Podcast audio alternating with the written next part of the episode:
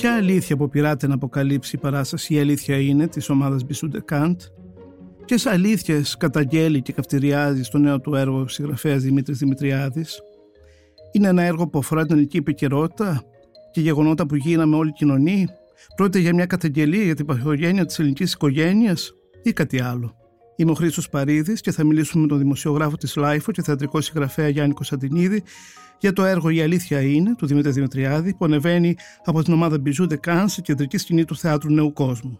Για να μην χάνετε κανένα επεισόδιο της σειράς podcast της Life of the Review, ακολουθήστε μας στο Spotify, στο Apple και στο Google Podcast. Είναι τα podcast της Life.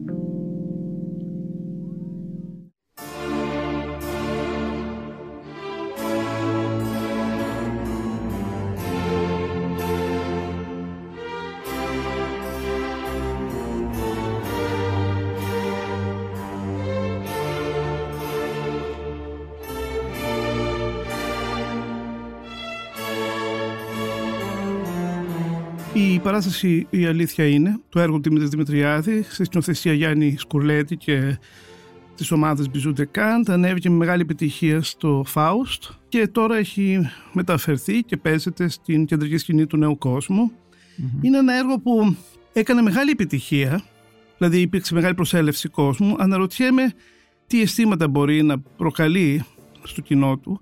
Ε, είναι ένα έργο που κινδυνεύει να γίνει καθρέπτης πολλών. Ε, είναι ένα έργο που μιλάει πολύ τολμηρά ε, για ελληνικά πράγματα. Βέβαια είναι μια πολύ ενδιαφέρουσα παράσταση.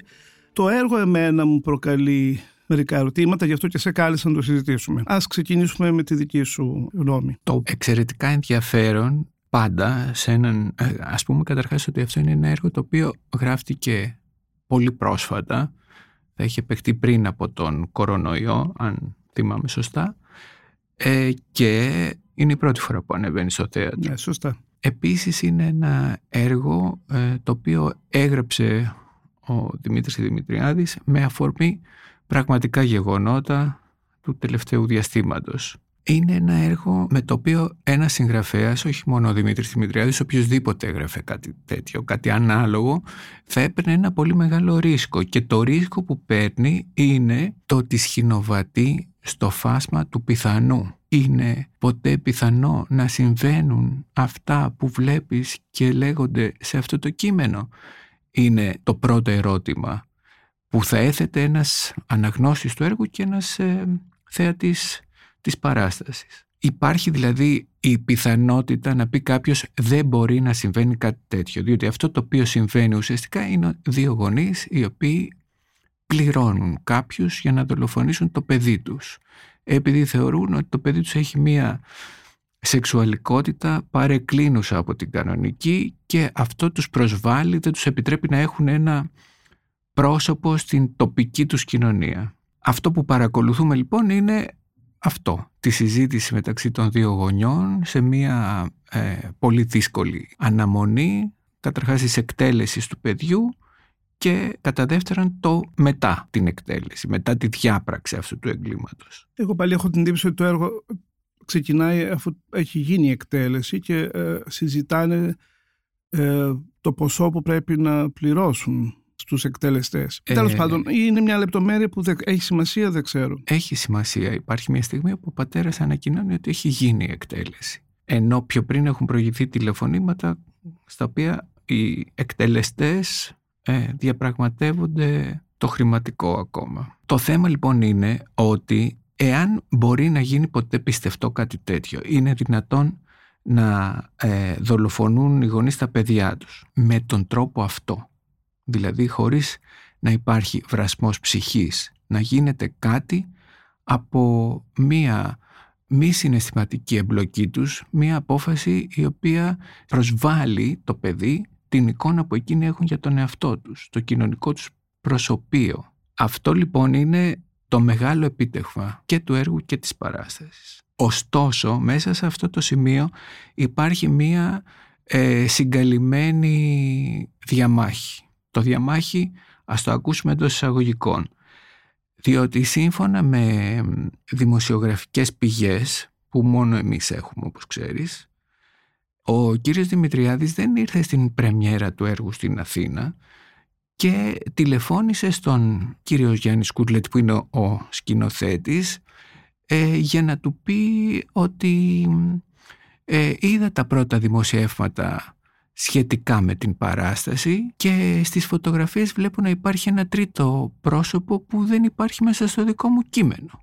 Εμβρόντιτος και τρομαγμένος. Και εκεί νομίζω ότι μπορεί κάποιος να δει πως μέσα από αυτή την παράσταση επουλώνεται εντελώς, εξασφαλίζεται ότι ο θεατής δεν θα αμφισβητήσει την πιθανότητα να είναι στο φάσμα του πιθανού όλα αυτά τα οποία βλέπει επί σκηνής. Κοίτα, καταρχάς το μεγάλο πρόβλημα που έχω εγώ με αυτό το έργο είναι ε, σε ποιο βαθμό είναι ρεαλιστικό και σε ποιο βαθμό είναι μια φαντασίωση. Μάλλον δεν ξέρω αν αυτό το μεγάλο πρόβλημά μου, αλλά εν πάση περιπτώσει εγώ νομίζω ότι είναι συμβολική η δολοφονία.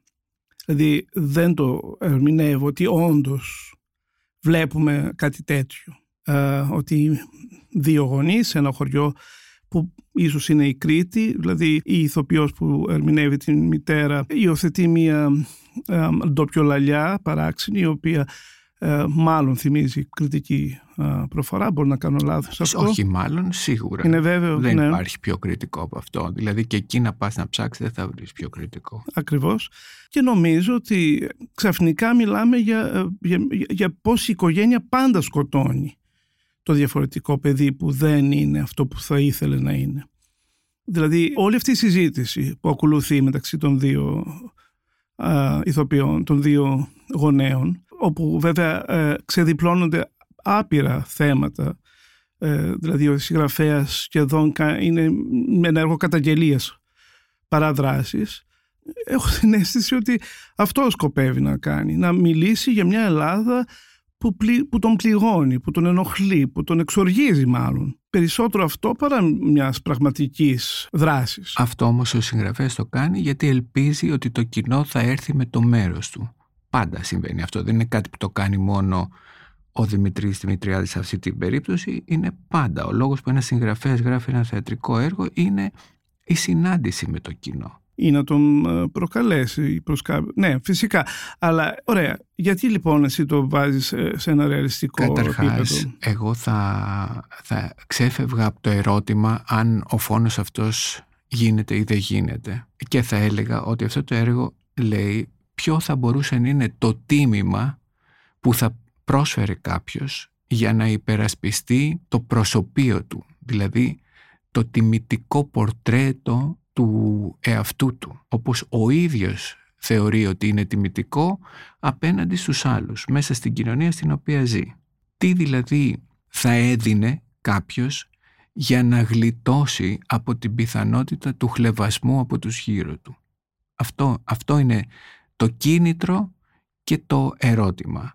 Και αυτό που λέει το έργο κατά τη γνώμη μου είναι ότι θα έδινε αυτό τα πάντα. Δηλαδή θα έδινε ε, κάτι το οποίο είναι η ψυχή του παιδιού του. Θέτει υπεράνω ας πούμε οποιαδήποτε προκαθορισμένους ε, δεσμού αγάπης αυτή την ε, εικόνα του εαυτού.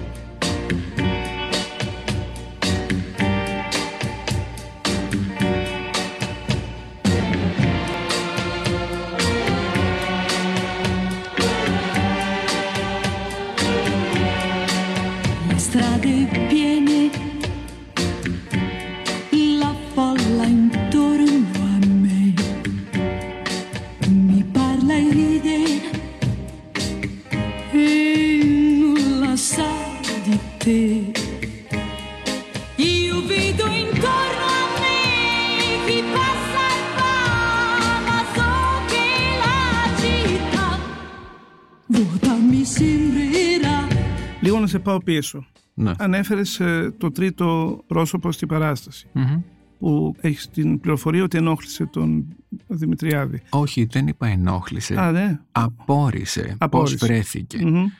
Ε, νομίζω πάντα από δημοσιογραφικές πηγές ότι ο, ο, ο Δημήτρης Δημητριάδης τελικά ε, είδε την παράσταση και του άρεσε. Ναι, αυτό ξέρω κι εγώ. Από εκεί και πέρα όμως, καλά, έτσι κι αλλιώς ο σκηνοθέτης έχει το δικαίωμα να επέμβει με κάποιο τρόπο. Ε, και πόσο μάλλον ε, στην περίπτωση του Γιάννη Σκουλέτη που είναι ένας σκηνοθέτης που, που έχει ξεκινήσει από τον καστικό και όλο το αυτό που ε, πάντα παραδίδει στα μάτια των θεατών έχει μια πολύ διοσιοκρασιακή και προσωπική ματιά.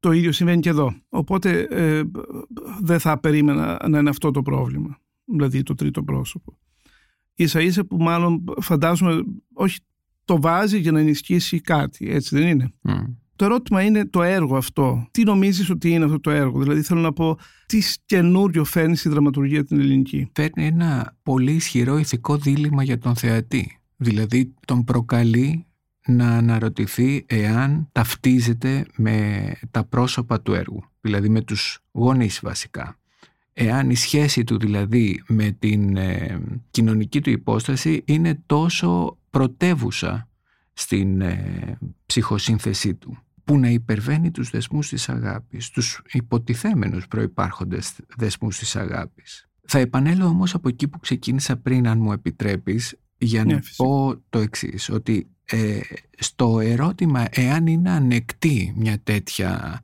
συνθήκη που έχει βάλει μέσα σε αυτό το έργο ο Δημήτρης Δημητριάδης, ο Γιάννης Κουρλέτης το έχει απαντήσει με την εισαγωγή αυτού του τρίτου προσώπου, το οποίο είναι βουβό. Είναι ένας χορευτής, ο οποίος μπαίνει τελευταίος μέσα στο θέατρο, δηλαδή έχουν μπει οι θεατές, οι δύο ηθοποιοί βρίσκονται επί σκηνής και αφού έχουν όλοι καθίσει και σβήσουν τα φώτα, ανοίγει η πόρτα και μπαίνει ο χορευτής, ο οποίος είναι, ε, καταλαβαίνουμε, ο γιος, είναι ντυμένος όπως θα πήγαινε ένας νέος ένα πάρτι μασκέ σε μια επαρχιακή δισκοτέκ. Δηλαδή ε, φοράει ένα μπουφάν ενώ από μέσα είναι γυμνός, από κάτω το παντελόνι του ένα κολλιέ μαργαριταρένιο το οποίο από ό,τι φαίνεται είναι το πιο ισχυρό σύμβολο ε, μιας θηλυκότητας και ε, νομίζω αντικρίζοντας ότι το αυτό το κολλιέ παραπέμπει νομίζω στο, σε ένα από τα θύματα της πρόσφατης επικαιρότητας, έτσι δεν είναι; Σε ποιο απ' όλα. Στη Δήμητρα της ε, Λέσβου. Είναι πάρα πολύ σωστή η παρατήρηση, δεν το είχα σκεφτεί, αλλά επειδή το κολλιέ αυτό το βλέπω να επανεμφανίζεται σε πάρα πολλές εικόνες ως ε, ε, σύμβολο παρεκκλίνουσας ε, σεξουαλικότητας των ανδρών εντός εισαγωγικών όλα αυτά, δεν το συνδύασα αμέσως, αλλά το θεωρώ ένα πολύ σταθερό σημάδι ότι πρόκειται περί αυτού. Ότι θέλει να μας πει ναι. ότι ο νέος αυτός είναι ομοφιλόφιλος. Βεβαίως. Ξεχνά, πρέπει όμως να πούμε στο κοινό που μας ακούει ότι το κυριότερο βέβαια ενδυματολογικό στοιχείο στο παιδί είναι μια μάσκα λύκου. Την οποία φοράει μπροστά στον κόσμο. Ναι. Δηλαδή ο κόσμος δεν μπαίνει φορώντας τη μάσκα, στέκεται στο κέντρο της σκηνής, αντικρίζει τον, το κοινό και φοράει αυτή τη μάσκα. Την οποία, δεν τη βγάζει ποτέ όμως. Την οποία δεν τη βγάζει ποτέ, ναι. Ναι. Ε, οπότε ο λύκος είναι κάτι το οποίο είναι μάλλον για τα μάτια, είναι η ερμηνεία των γονιών, έτσι δεν είναι; Θέλω να πω, οι γονείς βλέπουν αυτό το παιδί τους σαν ένα, σε μια μεγάλη απειλή. Ναι. Αυτό μπορώ να μονάχα να... Ναι, τον βλέπουν σαν ένα απειλητικό άγριο ζώο, σαν ένα θύριο. Ε, θύριο. Ναι. Εγώ δεν ήμουν βέβαιος ότι πρόκειται για λύκο, θα μπορούσε να είναι ένας πολύ άγριος σκύλος. Ε, ε, ε, ε ναι, δεν έχει σημασία ναι. όμως αυτό. Δεν υπάρχει δηλαδή ένα συμβολισμό στο ποιο ζώο είναι, παρουσιάζει η μάσκα. έχει περισσότερο να κάνει με το ότι αυτός βρίσκεται κάπου όπου κάθε τόσο χορεύει από εκεί και η εικασία ότι βρίσκεται σε μια επαρχιακή δισκοτέκ και τα δύο άλλα πρόσωπα σαν να βρίσκονται στο σπίτι τους αλλά και που δεν θα μπορούσε να είναι το σπίτι τους διότι το σκηνικό μας υποβάλλει κάτι το οποίο θα μπορούσε να το έχει πλάσει, δεν υπάρχει δηλαδή ένας ρεαλισμός, είναι κάτι το οποίο θα μπορούσε να το έχει πλάσει η μνήμη ή η ερμηνεία των πραγμάτων. Μια εικόνα μάλλον μη πραγματική, ξεκινώντας από τα τρία στοιχεία του, του σκηνικού, διότι είναι ένα αξιοθαύμαστο ε, σκηνικό το οποίο αποτελείται από τρία ε, πέραν από τις καρέκλες που κάθονται ε, από τρία στοιχεία. Ένα χαλί υποτίθεται, το οποίο δεν είναι ένα πραγματικό χαλί, είναι ένα τεράστιο κομμάτι από καραβόπανο στο δάπεδο. Φαμένο κόκκινο. Το οποίο έχει σημάδια αίματος. Ακριβώς, ναι. Και ε, υπάρχει μία λάμπα από αυτές που είναι απομιμήσεις ε, των παλαιών του πετρελαίου που ήταν οροφής και ένα σύμβολο κύρους και πλούτου κατά παράδοση σε όλο τον 20ο αιώνα σχεδόν και σήμερα εξακολουθεί να υπάρχει αυτή, η μόδα αυτής της λάμπας. Για να αποκτήσει μια εικόνα κάποιος θα μπορούσε να φανταστεί ας πούμε εκείνο το περίφημο έργο του ζωγράφου Σπύρου Βασιλείου που λέγεται «Η λάμπα της Αλίκης» μιλώντας για την Αλίκη Βουγιουκλάκη. Ότι θα έβαζες την Αλίκη Βουγιουκλάκη στη συζήτησή μας, πού να το φανταστώ. Ε, παντού χωράει μια Αλίκη Βουγιουκλάκη. Ναι, ναι.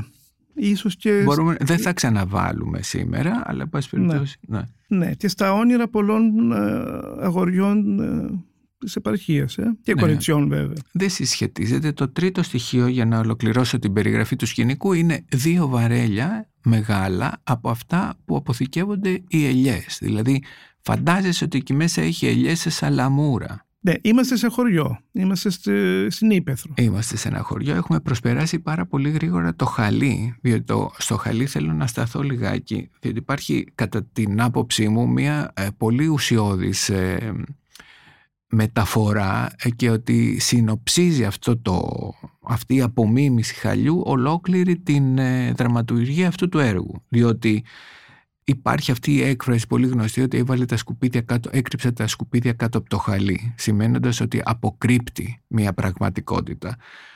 Εδώ αυτό το χαλί έχει, φαίνεται σαν να έχει διαποτιστεί από κάτω προς τα πάνω. Είναι δηλαδή σαν να έχει υπάρξει τόσο πολύ αίμα που έχει κυλήσει κάτω από το χαλί που το χαλί διαποτίστηκε και πια βλέπουμε τα σημάδια του αίματος στην επιφάνειά του.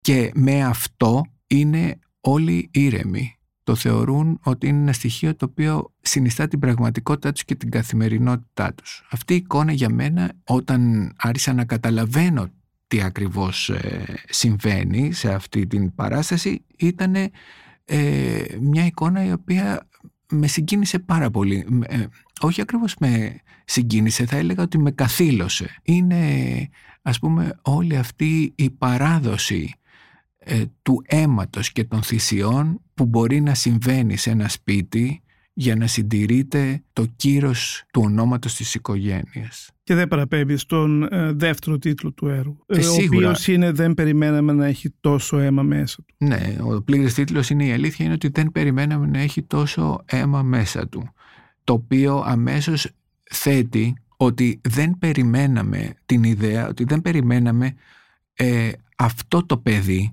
το τόσο ξένο προς εμάς, τόσο ε, ενάντιο στα ιδεώδη μας, το τόσο προσβλητικό, θα μπορούσε να είναι άνθρωπος. Αμφισβητεί δηλαδή ο τίτλος την ανθρωπινότητα του παιδιού. Αυτό ήδη είναι ένα σινιάλο προς το θεατή για το πόση σκληρότητα θα αντιμετωπίσει μέσα σε αυτό το έργο. Ναι. Και στην παράσταση. Εγώ νόμιζα ότι είναι, υποδηλώνει την ενοχή και όχι αυτό που λες. Δηλαδή, το, δηλαδή τη συνειδητοποίηση τι κάνανε εκ των υστέρων. Σίγουρα υπάρχει αυτό το στοιχείο, αλλά νομίζω ότι υπάρχει κυρίως μια ομότητα και μια ψυχρότητα που υπερτερεί, στη δική μου ανάγνωση τουλάχιστον.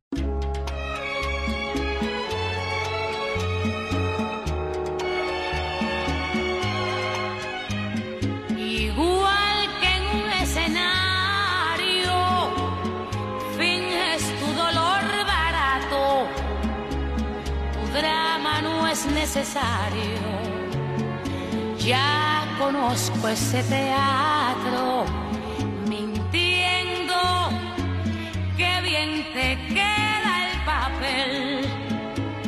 Después de todo parece que esa es tu forma de ser.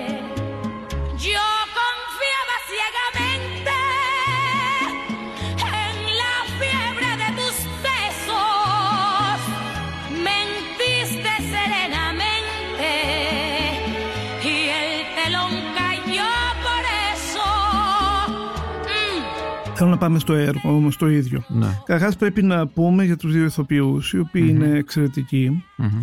Η, κυρία- ε, η μητέρα, την οποία την ερμηνεύει η Μαρία ε, Παρασύρη και ο, ο πατέρας που είναι ο Χάρης Χαραλάμπους Καζέπης Μμμ. ε, οι οποίοι ε, δίνουν ερμηνείες ζωής. Μμ. Η, η κυρία Παρασύρη είναι εκπληκτική με το τρόπο που λέει τα λόγια, δηλαδή με αυτή την περίφημη, το, το πιο λαλιά που καταφέρνει και αναπαράγει Μμμ. αλλά με δραματική συνέπεια τρομερή. Και υπάρχει ο πατέρας που κάνει μια πολύ παράξενη ερμηνεία. Μμμ. Ε, Καταρχάς είναι ντυμένος, ε, με φανελάκι και σοβρακάκι παλιού τύπου, έτσι, χαρακτηριστικά κάποια σε άλλης εποχής, Και μάλλον. πιάνει συνέχεια το πουλάκι του. Ε, ναι, μπορεί και αυτό. Ε, ε, Όχι μπορεί. ναι. Και είναι λίγο παρατημένος, έτσι. Είναι, μα, όχι παρατημένος, παρετημένος. Μμμ. Και παρατημένος. Ε, είναι ένας άνθρωπος ε, που έχει αλωθεί από τη γυναίκα του. Ε, αυτό δείχνει τουλάχιστον στον τρόπο των δύο. σε αυτά που περιγράφεις υπάρχουν διάφορα ζητήματα τα οποία είναι ανεξήγητα. Ας πούμε το νούμερο ένα ανεξήγητο είναι γιατί δύο, ένα ζευγάρι που ο άντρας και η γυναίκα έχουν ουσιαστικά προκύπτει, δεν αναφέρεται πουθενά, αλλά έχει την αίσθηση ότι ζούσαν πάντα μαζί, ότι δεν είχαν καμία ελπίδα στη ζωή τους, καμία ευκαιρία να ξεφύγει ο ένας από τον άλλον, ότι αυτοί οι δύο έχουν γίνει ένα δεν υπάρχει ούτε καν όνομα με το οποίο ο ένας προσφωνεί τον άλλον όταν απευθύνονται. Αυτό τη λέει μωρή, εκείνη δεν του λέει ποτέ. Τον απαξιώνει. Του μιλάει μόνο στην προστακτική Ε; χωρίς... Ναι, ναι, ναι, τον απαξιώνει εντελώς.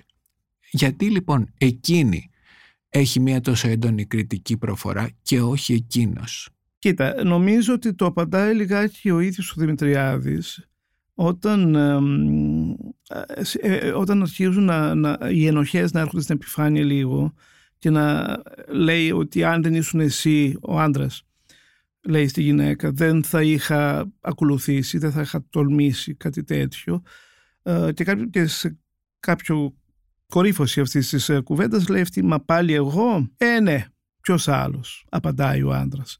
Δηλαδή η γυναίκα κυριαρχεί η μάνα κυριαρχεί. Α, η μάνα καπελώνει το έργο. Ε, ε, και στην ερμηνεία του έτσι και η γυναίκα αυτή καπελώνει την παράσταση. Η Ναι. ηθοποιός παύλα μητέρα του έργου Αυτός ο ρόλος νομίζω ότι έχει γραφτεί καταρχάς ας πούμε και ένα άλλο στοιχείο ότι τα ονόματα που αναφέρονται μέσα στο κείμενο δεν ταιριάζουν πάρα πολύ με την Κρήτη. Παρ' όλα αυτά η γυναίκα αυτή μιλάει ε, με τόσο έντονη κριτική προφορά. Μα ήταν επιλογή του σκηνοθέτη να το μεταφέρει ε, στην Ακριβώς, Κρήτη. Δεν ήταν ναι. του συγγραφέα Δημητριάδη. Δεν ήταν. Ε, Άρα ο σκηνοθέτης κάτι επίσης θέλει να μας αποκαλύψει σχέ- σε σχέση με αυτό το έργο. Θέλω να καταλήξω. Όμως αυτή η διάσταση μεταξύ των δύο προσώπων με έχει κάνει να καταλήξω στο συμπέρασμα ότι ο Γιάννης Κουρλέτης θέλησε να τοποθετήσει το τρίτο βουβό πρόσωπο μέσα διότι μέσω αυτού προσλαμβάνουμε αυτή την ιστορία. Δηλαδή το, τρι- η παρουσία του τρίτου προσώπου στη σκηνή μας καθοδηγεί για να καταλάβουμε ποια είναι η υποκειμενική ματιά μέσω της οποίας εμείς ως κοινό παρακολουθούμε αυτό το έργο. Στο μυαλό λοιπόν τα πρόσωπα αυτά που βλέπουμε, ο πατέρας και ε, η μητέρα, δεν είναι παρόντα. Εκείνη, όπως τα, είναι παρόντα τα βλέπουμε στη σκηνή μας, αλλά δεν είναι παρόντα. Εμείς βλέπουμε κάτι το οποίο διαδραματίζεται με τον τρόπο που σχηματίζεται η πραγματικότητα ή με τον τρόπο που η πραγματικότητα και η φαντασίωση είναι λίγο δύσκολο να διαχωριστούν και το οποίο συμβαίνει με τη λειτουργία της μνήμης και με την λειτουργία της φαντασίας. Η εκδοχή λοιπόν που αν, εγώ έχω καταλήξει ότι ερμηνεύει τα περισσότερα πράγματα είναι ότι εμείς βλέπουμε τι σκέφτεται αυτό το παιδί όταν έχει πάει μια αποκριά σε μια δισκοτέκ να χορέψει. Δηλαδή πάει κάπου για να ξεδώσει, όμως εξακολουθεί και φέρνει μαζί του αυτό που τον κατατρώει και το οποίο είναι ότι πιστεύει ότι είναι το τέρας στο οποίο έχει μεταμφιεστεί με την μάσκα και το οποίο του έχουν διαποτίσει τον εγκέφαλο οι γονείς του ότι είναι ένα τέρας, κάτι το οποίο δεν αξίζει να υπάρχει και εκείνος φαντασιώνεται ότι όλη την ώρα που αυτός πάει κάπως να ξεδώσει, ας το πούμε έτσι, οι γονείς του οργανώνουν τη δολοφονία του, την εκτέλεσή του. Ενδιαφέρον μεν, αλλά πρέπει να λίγο να σε προσγειώσω στη κριτική που θέλουμε να ασκήσουμε λίγο εδώ πέρα, γιατί έχουμε ένα έργο. Εσύ τόση ώρα μου ερμηνεύεις ε, με πολύ ενδιαφέροντα τρόπο την παράσταση, αλλά εμένα με απασχολεί πάρα πολύ αυτό το έργο με την έννοια ότι δεν, δεν υπάρχει δράση, αλλά φυσικά σε ένα έργο που είναι περίπου μονόπρακτο ε, δεν θα περίμενα τόσο αναπτυγμένη δράση. Ε, αλλά δηλαδή κάτι εμένα με ενοχλεί σε αυτό το έργο είναι ότι κάνει, μου κάνει λίγο σαν μανιφέστο, σαν καταγγελία. Δηλαδή κάποια, ξεδιπλώνται τόσα πολλά αρνητικά μιας κοινωνίας. Τόσο, δηλαδή Δηλαδή, δηλαδή εσύ βρίσκεις πολλά θετικά σε αυτό το πλαίσιο που αναφέρει αυτό το έργο. Βρίσκεις σε αυτή την κοινωνία ότι λειτουργεί κανονικά, ότι όλα είναι ρόδινα. Όχι βέβαια, αλλά δεν είναι και όλα ε, μαύρα και σκοτεινά. Δηλαδή αυτό το έργο είναι ένας καταπέλτης, μιλάει, δηλαδή έχει συγκεντρώσει ο συγγραφέας ό,τι φρικτότερο έχει συμβεί στην ελληνική πραγματικότητα τα τελευταία χρόνια, ό,τι έχουμε ακούσει από εγκλήματα, είτε ενδοοικογενειακά, είτε κοινωνικά, είτε φυσιολογικά μεσαγωγικά, ε, είτε αδιανόητα. Όλα τα έχει συγκεντρώσει και αναφέρονται το ένα μετά το άλλο, απαριθμούνται. Εμένα πια μου θυμίζει αυτό το έργο λιγάκι τα καταγγελτικά εμπριστικά κείμενα του Δημητριάδη που είδαν το φως της δημοσιότητας τα τελευταία χρόνια μάλιστα κάποια τα, τα δημοσιεύσαμε εδώ στη LiFO. Δηλαδή δεν, είναι, δεν μου κάνει έργο. Δηλαδή εγώ δεν βλέπω δύο πρόσωπα που έχουν μια ιστορία. Ε, δηλαδή αυτοί οι δύο άνθρωποι δεν μου ανοίγονται. Δεν νιώθω να βάζει νυστέρι σε αυτά τα δύο πρόσωπα τα πραγματικά τα εν δυνάμει πραγματικά ο, ο Δημητριάδης προσπαθεί να μιλήσει μόνο για μια κοινωνία που τον κατατρέχει. Το οποίο βεβαίως δεχτώ, αλλά εμένα δεν με καλύπτει σαν, σαν θέατρο. Ότι δεν είδες ψυχογραφικό Ακριβώς, μυστέρι. Ναι. Μα νομίζω ότι υπάρχει. Δηλαδή, μόνο στο τελευταίο λεπτό. Όταν η μητέρα πια βγάζει τα σώψυχά της, λίγο πριν κλείσει πια η παράσταση, και εκεί πια υπάρχει μια αμφιβολία αν αυτό που είδαμε ήταν ένα πραγματικό γεγονός ή ήταν ε, μια φαντασίωση δύο ανθρώπων που ποτέ ενδεχομένως δεν είχαν και παιδί. Ε; Δηλαδή, Έντουαρντ Άλμπι. Ναι, ακριβώς. Φοβάται τη Virginia Woolf; Περίπου, ναι. Δεν νομίζω ότι είναι έτσι. Για είναι, πες ένα, είναι, ε, είναι ένα έργο το οποίο έχει ένα ε, καταγγελτικό χαρακτήρα στο επίπεδο της συγγραφής του και αυτός ο καταγγελτικός χαρακτήρας μετριάζεται διότι ενδεχομένως να μην τον άντεξε ούτε ο σκηνοθέτης του και μετριάζεται με αυτή τη σύμβαση της αλλαγής της υποκειμενικής ματιάς. Αντί να βλέπουμε δηλαδή αυτούς τους δύο γονείς να λένε τα φρικτά που λένε κατά μουτρά μας και να, ενδεχομένως να μην είμαστε διαθέσιμοι. Δεν είναι ότι δεν είμαστε έτοιμοι, δεν είμαστε διαθέσιμοι για να τα ακούσουμε και να συνταχθούμε με αυτά. Υπάρχει σύμβαση που απαλύνει τα πράγματα, δηλαδή που επειδή είναι στην φαντασίωση υποβάλλει και την ιδέα ότι αφού είναι στη φαντασίωση αυτού του παιδιού ε, μπορεί και να μην συμβαίνουν έτσι τα πράγματα, μπορεί οι γονείς να μην είναι τόσο φρικτοί. Απ' την άλλη μεριά όμως σε φέρνει αντιμέτωπο αν φας σε τοποθετεί με την ιδέα ότι όντως υπάρχουν γονείς που θα μπορούσαν να απορρίπτουν τόσο βαθιά το παιδί τους. Ναι, αλλά... Αυτό δεν, δεν, είναι, δεν είναι κάτι που δεν θα έπρεπε κάποιος... Ε, ε, δεν είναι... Ξεφεύγει από το φάσμα της καταγγελίας. Δεν είναι δηλαδή μια, κάτι που προέρχεται από τον κόσμο των ιδεών, προέρχεται από τον κόσμο της βιωμένης πραγματικότητας. Και γι' αυτό αυτό το έργο είναι τώρα, τόσο σπουδαίο. Πόσες πραγματικές περιπτώσεις ε, έχουμε; Ελάχιστες. Ελαχιστότητες. Σε αυτό το βαθμό. Της δολοφονίας εννοώ. Της απόρριψης, ναι, Πάντως... Της, ολι... της καθολικής απόρριψης μιας οικογένειας ενός παιδιού, βεβαίως. Είναι Μα και αυτό πολύ δεν πιθανό. είναι μια, μια δολοφονία. Το να απαλείψεις ένα πρόσωπο από μια οικογένεια, ο εκτοπισμός του, η εξορία του από το οικογενειακό περιβάλλον δεν είναι κάτι το οποίο ισοδυναμεί με μια θανάτωσή του. Μπορεί να μην είναι φυσική, αλλά ψυχικά Βεβαίως, έτσι είναι, αλλά, να δημιουργεί ένα πένθος. Αλλά τότε πρέπει να ψάξεις λιγάκι και την πλευρά του, των ανθρώπων που τα προκάλεσαν. Γιατί τα προκάλεσαν Δηλαδή θέλω να πω σαν δραματουργία θα, θα Γιατί περίμενα είναι- να υπάρχει και αυτή η διάσταση. Γιατί είναι δέσμη της παράδοσης. Αυτό σημαίνει Το και- έργο είναι δέσμιο της παράδοσης. Όχι, οι άνθρωποι. Οι άνθρωποι χωρίς άκρητα αποδέχονται αυτό που έχουν κληρονομήσει και αυτό τους καταστρέφει το συνέστημα. Η γυναίκα αυτή που όντως η Μαρία Παρασύρη είναι μια ηθοποιός η οποία ε, απέδειξε ότι έχει έρθει για να μείνει ε, με αυτή την Ερμηνεία. ερμηνεία της έχει κατασκευάσει ένα κέλυφος, μια θωράκιση τόσο ισχυρή ώστε να μην μπορούμε να δούμε μέσα το απόλυτο συναισθηματικό της κενό. Η ίδια προβάλλει μια δύναμη ακλόνητη η οποία είναι ψεύτικη. Ουσιαστικά είναι κάτι το οποίο περικλεί την απόλυτη αδυναμία της. Αυτό σαν ιδέα είναι συγκλονιστικό. Και ας κλείσουμε με αυτό, ε, λέγοντας ότι πραγματικά είναι μια παράσταση, ένα έργο που θα συζητηθεί και στη νέα του α, εκδοχή κάτω στο νέο κόσμο και ανοίγει πραγματικά πολλά ερωτήματα για όποιον θέλει να, να δει μια τέτοια παράσταση και να θέσει αυτά τα ερωτήματα στην κοινωνία εκεί έξω. Συμφωνώ ότι θα συζητηθεί πάρα πολύ. Αποκλείεται όμως να μην συγκινήσει. Ναι, και θα συγκινήσει. Σωστά το λες. Γιάννη, ευχαριστούμε πάρα πολύ. Και εγώ ευχαριστώ.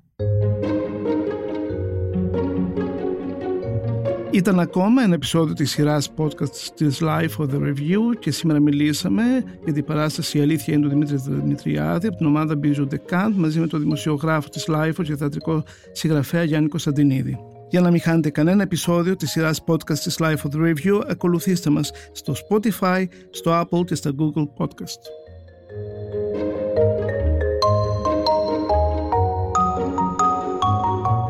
Ηχοληψία, επεξεργασία και επιμέλεια, φέδωνας χτενάς και μερόπικοκίνη. Ήταν μια παραγωγή της Λάιφο. Είναι τα podcast της Λάιφο.